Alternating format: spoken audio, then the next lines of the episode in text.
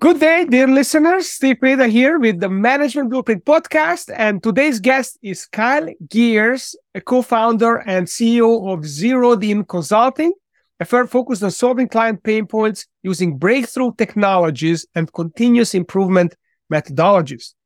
Kyle, welcome to the show. Hey, thanks for having me, Steve. Well, it's an exciting thing to have you. Uh, we don't have too many a guest in the finance accounting arena. Every now and then we, we do, and it's it's very important for businesses to know where they are going and to have clear uh, clear dashboard so that they can steer clear of trouble, right? Yeah, yeah, absolutely. It's uh, it, it's kind of crazy to see how much how much there can be how much help there can be out there in the world where people need some more financial management. They need to see what's going on, right? Not knowing your books is a very, very scary place to be for a lot of organizations. That's right. That's right. So you're really good at helping, helping people. So, but what I want to start with is really your past that led to co-founding uh, kind of a new age finance and accounting advisor firm. What, how did you guys come up with this? You and your partner with this idea and how, you know, what did you do before that?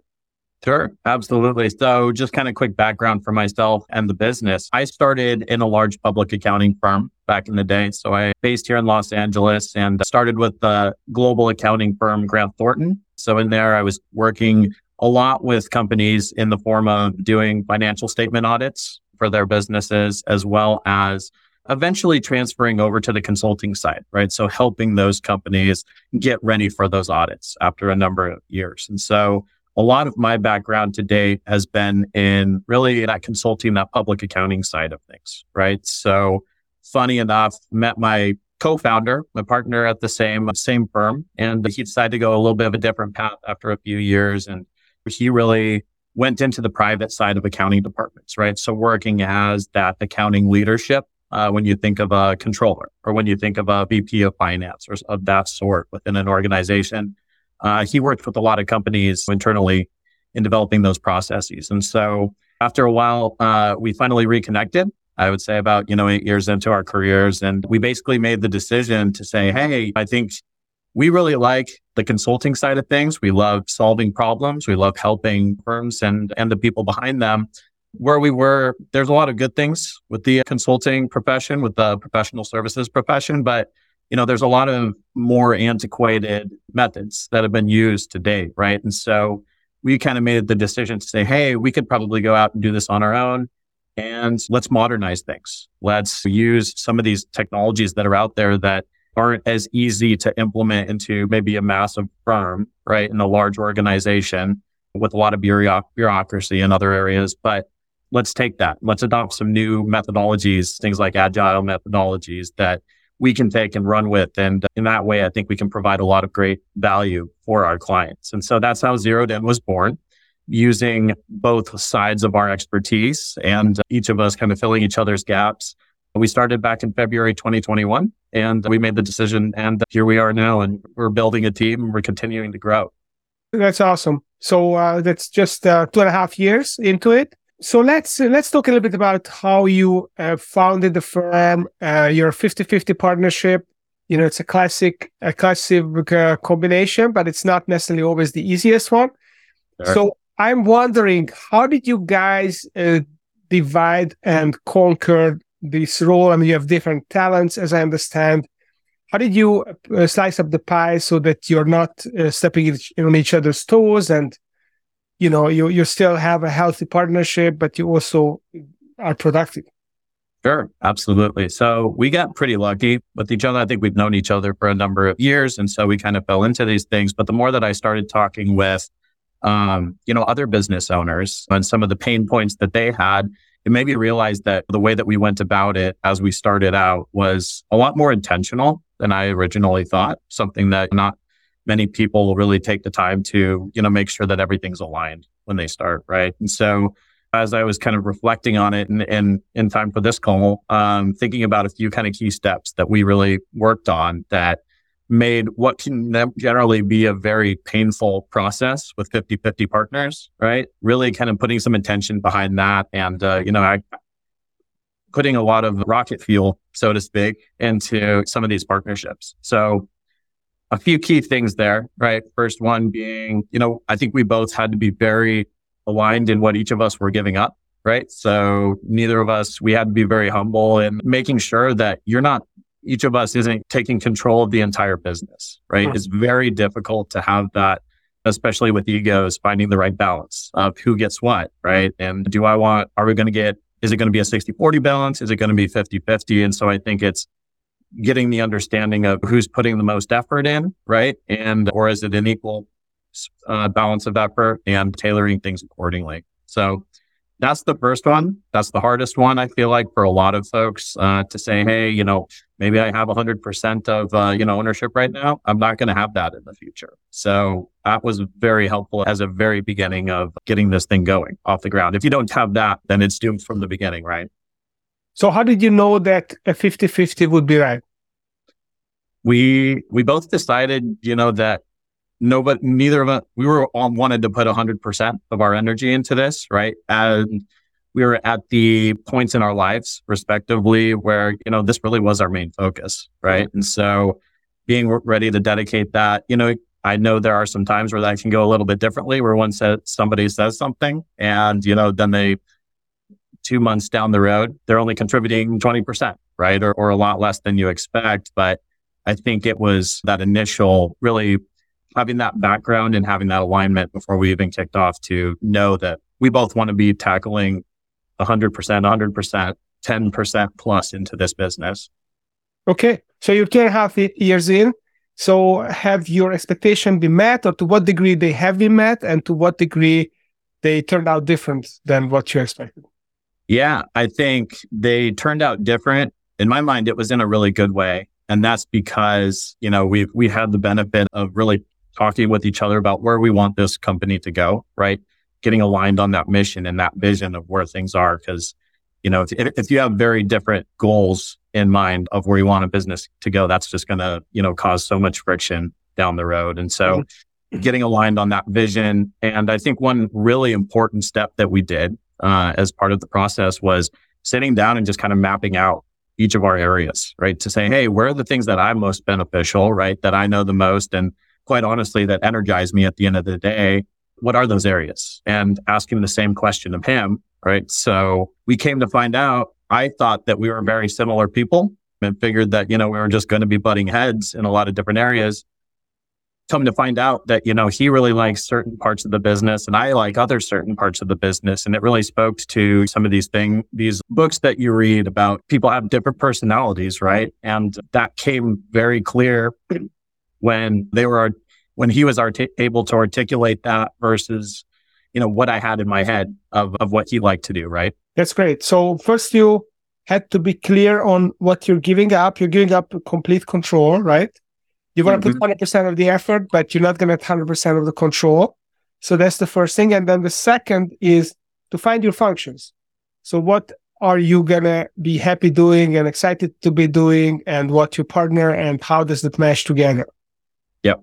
Yeah. I um, think that's a great, great way of, of saying it. And then I think maybe one last thing that I want to make sure that we chat, we mention is, you know, I've found the longer that we do this that there's a lot of people with different working styles. And I kind of referred to that previously. We have our impression of ourselves and then others have their impression of us, right? And so understanding, having that communication, being able to be honest with each other and to receive that feedback to say, Hey, I function this way, right? Maybe I like having lots of calls and staying plugged into everything.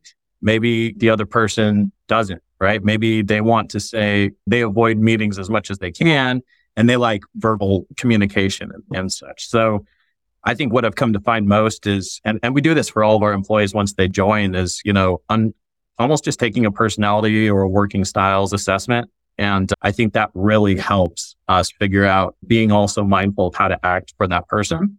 Mm. It's easier to have those check-ins to say, Hey, things going great. No, you know, I, there's this way that, that you kind of interact with me that's not very efficient, not very effective. And I think that kind of clear communication has been something that really has helped us grow in a major way. So basically, self awareness and then the be willing to confront uh, each other to give candid feedback.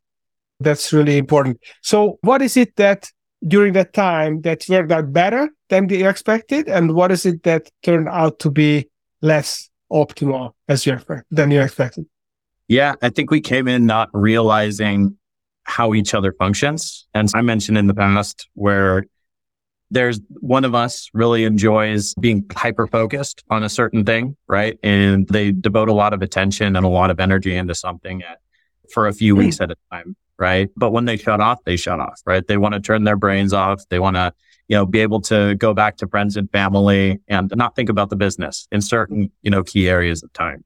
I know his business owners were always on 24 seven, but for him on the other side was his mindset is very different, right? He wants to be on 24 seven. He always wants to be thinking of things.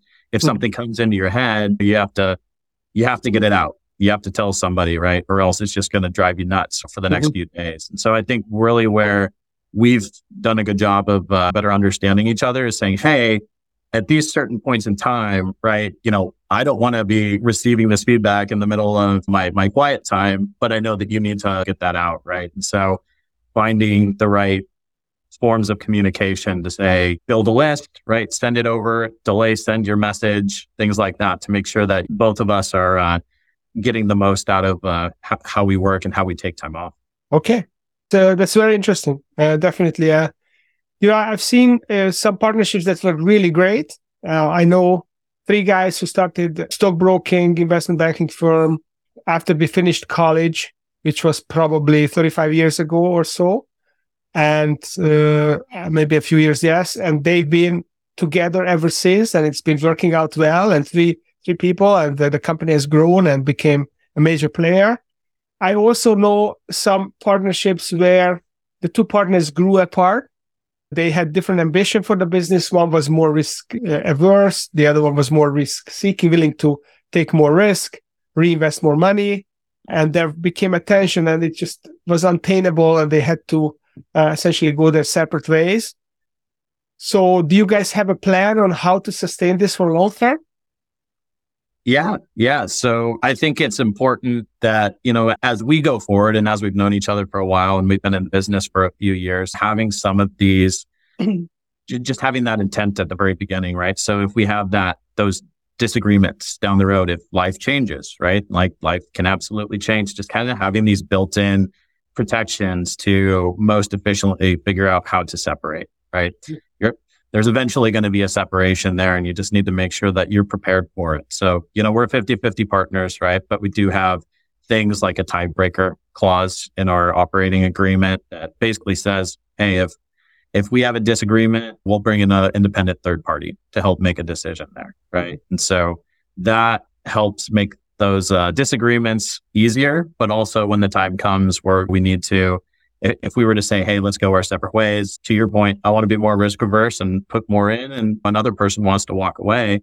It's having those clauses, having those, uh, those clarifications set out, whether it's in the operating agreement or otherwise to set that path. I think is no. the most important thing. Do that now. You don't want to be figuring that out as it, no. as it happens. Yeah. Right? You want a prenup when you get into business with someone, a business marriage, you want a prenup for sure. Absolutely. Okay, so let's switch gears. I think it's definitely very interesting uh, how this dynamic worked out so far, and it seems like it's it's working. Even though there were some things that turned out differently than you expected, it's still you're finding ways to align around this, which is fantastic, and I hope it will stay like, like that. Now, another topic that I want to talk about, which I'm personally curious about, because I started life as a KPMG uh, auditor, uh, I don't know, 30 years ago, and evolved from there, and and I'm curious what's happening in the accounting finance profession in the 21st century. You're in the 20s now. We are almost in the middle of the 20s. So, uh, so how is technology impacting accounting and finance consulting? Yeah, I would say, I would say technology is changing everything in the industry, right? I mean, there's been some, it's been a hot topic in the industry of saying, you know, is technology going to take over jobs, right? And one of those major areas is in accounting and in audit specifically. That's a big, been a big point of concern for firms small to large, right? So funny enough, that was one of the things that we had thought about when we decided to start Zeroed In is saying, Hey, there's a lot of manual work that goes into this. And I think there's a lot of great software out there. And there's been a lot of breakthroughs in technologies uh, in a lot of different areas. But funny enough, accounting wasn't one of those areas, right? Mm-hmm. I mean, it's it's still you're putting in a lot of people and a lot of labor hours on setting these tasks together. So that's where we started thinking about okay, there are all these amazing things. There's these huge technologies like artificial intelligence, like automation that's coming out, and they're becoming widely available to a wide range of folks, right? It, it used to be, let's say five, ten years ago where only the big Fortune 500 companies were able to sink billions and millions of dollars into this technology. And that was what was going to set them apart. Well, you know, now that's changed, right? Even with buying a standard Microsoft Office subscription, you get access to a very powerful set of tools that can really do a lot of that automation work for you as long as you go in and understand that the, that it's there and the power behind it. And so a long time ago, it was where I would say small to medium businesses just figured that they didn't have that advantage. And now it's really helping go out there and communicate to them that, Hey, you can take, there, there are these tools. They're widely available. You don't have to be spending even tens of thousands of dollars on this. We can find those connectors for you. And so I think as we, as we're considering of how technology impacts the accounting and the finance consulting business, it's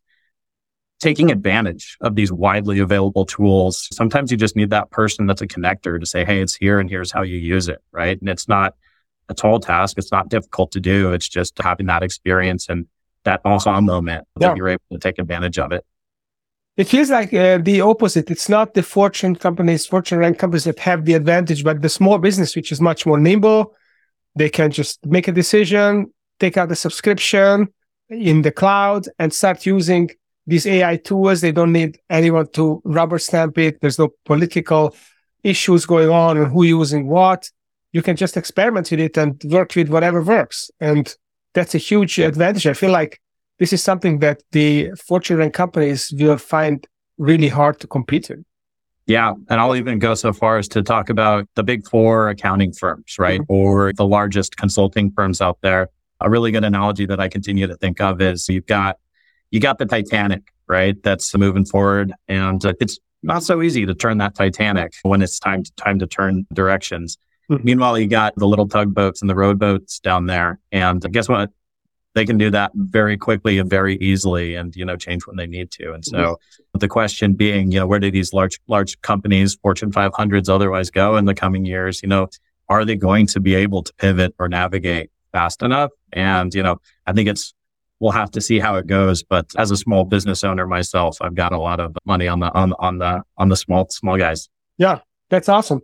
So so give me uh, some meat on the bone. So someone comes in, let's say it's a small to medium business. Maybe they have twenty employees. They have maybe five million revenue or three million revenue, and they want to get better information. They they want to know what's going on in their business. They want to see further ahead they want to be able to manage their cash flow and, and make decisions on how to expand and what the risk to take or not. So what are some of the tools that you can bring to bear to help this company? Yeah, yeah, absolutely. So think about, I mean, it just kind of starts of the information that they do have, right? When we think about that, a lot of it, when you are first kicking off and, and, and at that level, a lot of it is in your accounting system, right? It's the transactions that come in and out every day. Maybe it's some of the operational data that you're using, and maybe that's in, you know, Excel worksheets. Maybe that's in other smaller applications that you're using just to kind of transact bank details, you know, all, all that stuff. But that's all coming in through a report, right? Reporting or a transaction detail. And so what we're coming to find is we can come in and say, Hey, if you give us this report, right? Or if you let us connect to your system, you're generally able very quickly to find a pretty reasonable application, such as a, a business intelligence application, right? Whether that be Microsoft's Power BI functions, or there's another software out there, Tableau, that's really mm-hmm. good. And there's many others, right? That, that are good options. But being able to come in and just kind of plug in the information that's there can, you can start to get real time information based on what's going in there. And um, you, you've heard about dashboard reporting.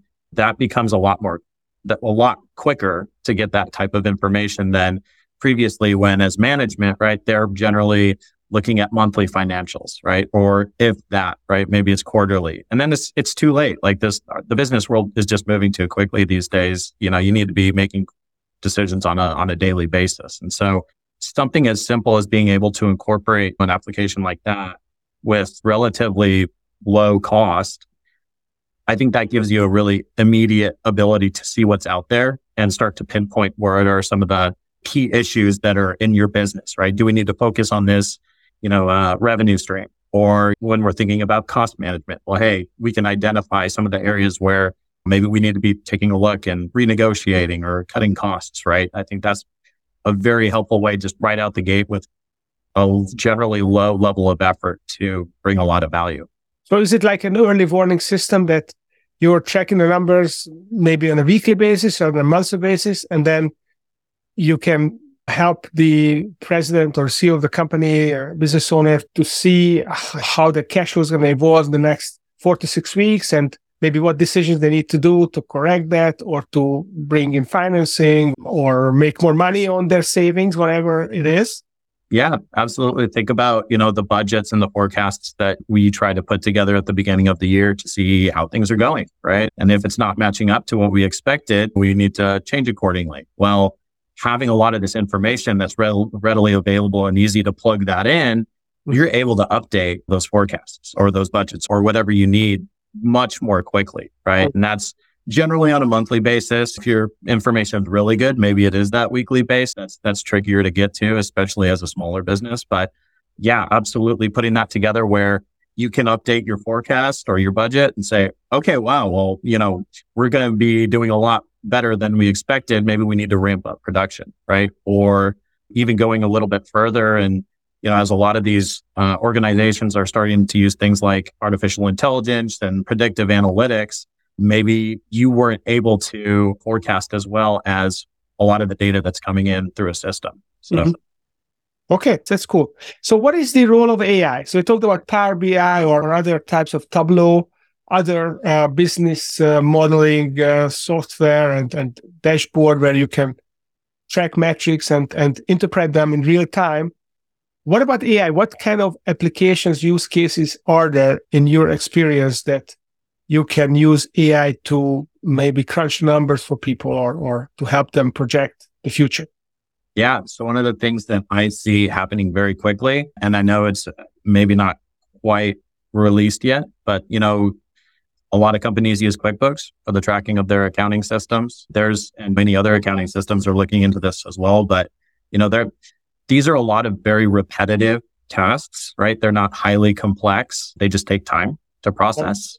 And so that's perfect for artificial intelligence, right? Where artificial intelligence works best is with really repetitive, high volume tasks and so, you know, what we're seeing is, you know, things like QuickBooks is releasing more AI capabilities to say, Hey, as these transactions come in, maybe you don't need a bookkeeper to be looking in and processing and finding the invoice for every single one of these things. Maybe the system can do that. And you just need to be doing checks once in a while to validate that it's correct. So that's like the immediate, that's where a lot of us are seeing where bookkeeping is becoming a lot more of an automated task, which is fantastic.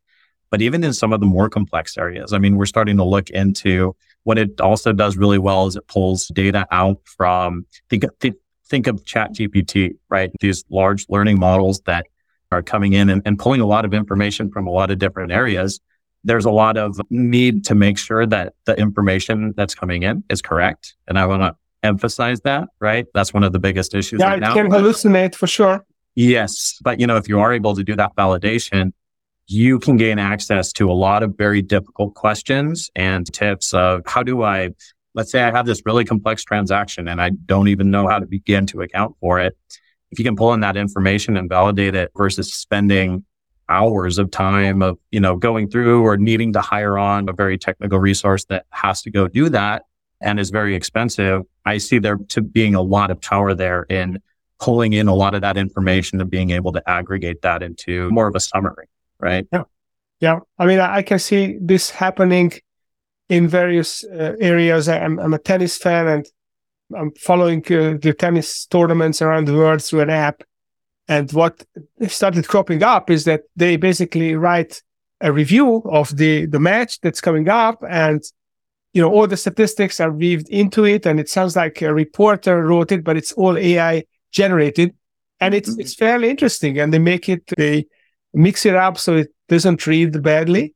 And yeah. it's pretty close to a real reporter writing it. So I can see that for financial reports, the same thing is going to be happening very soon, if not already.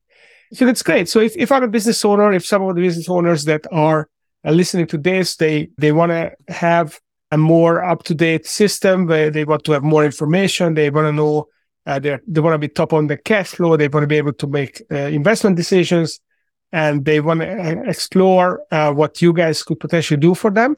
Where can they reach you? Where can they learn about what you guys are doing?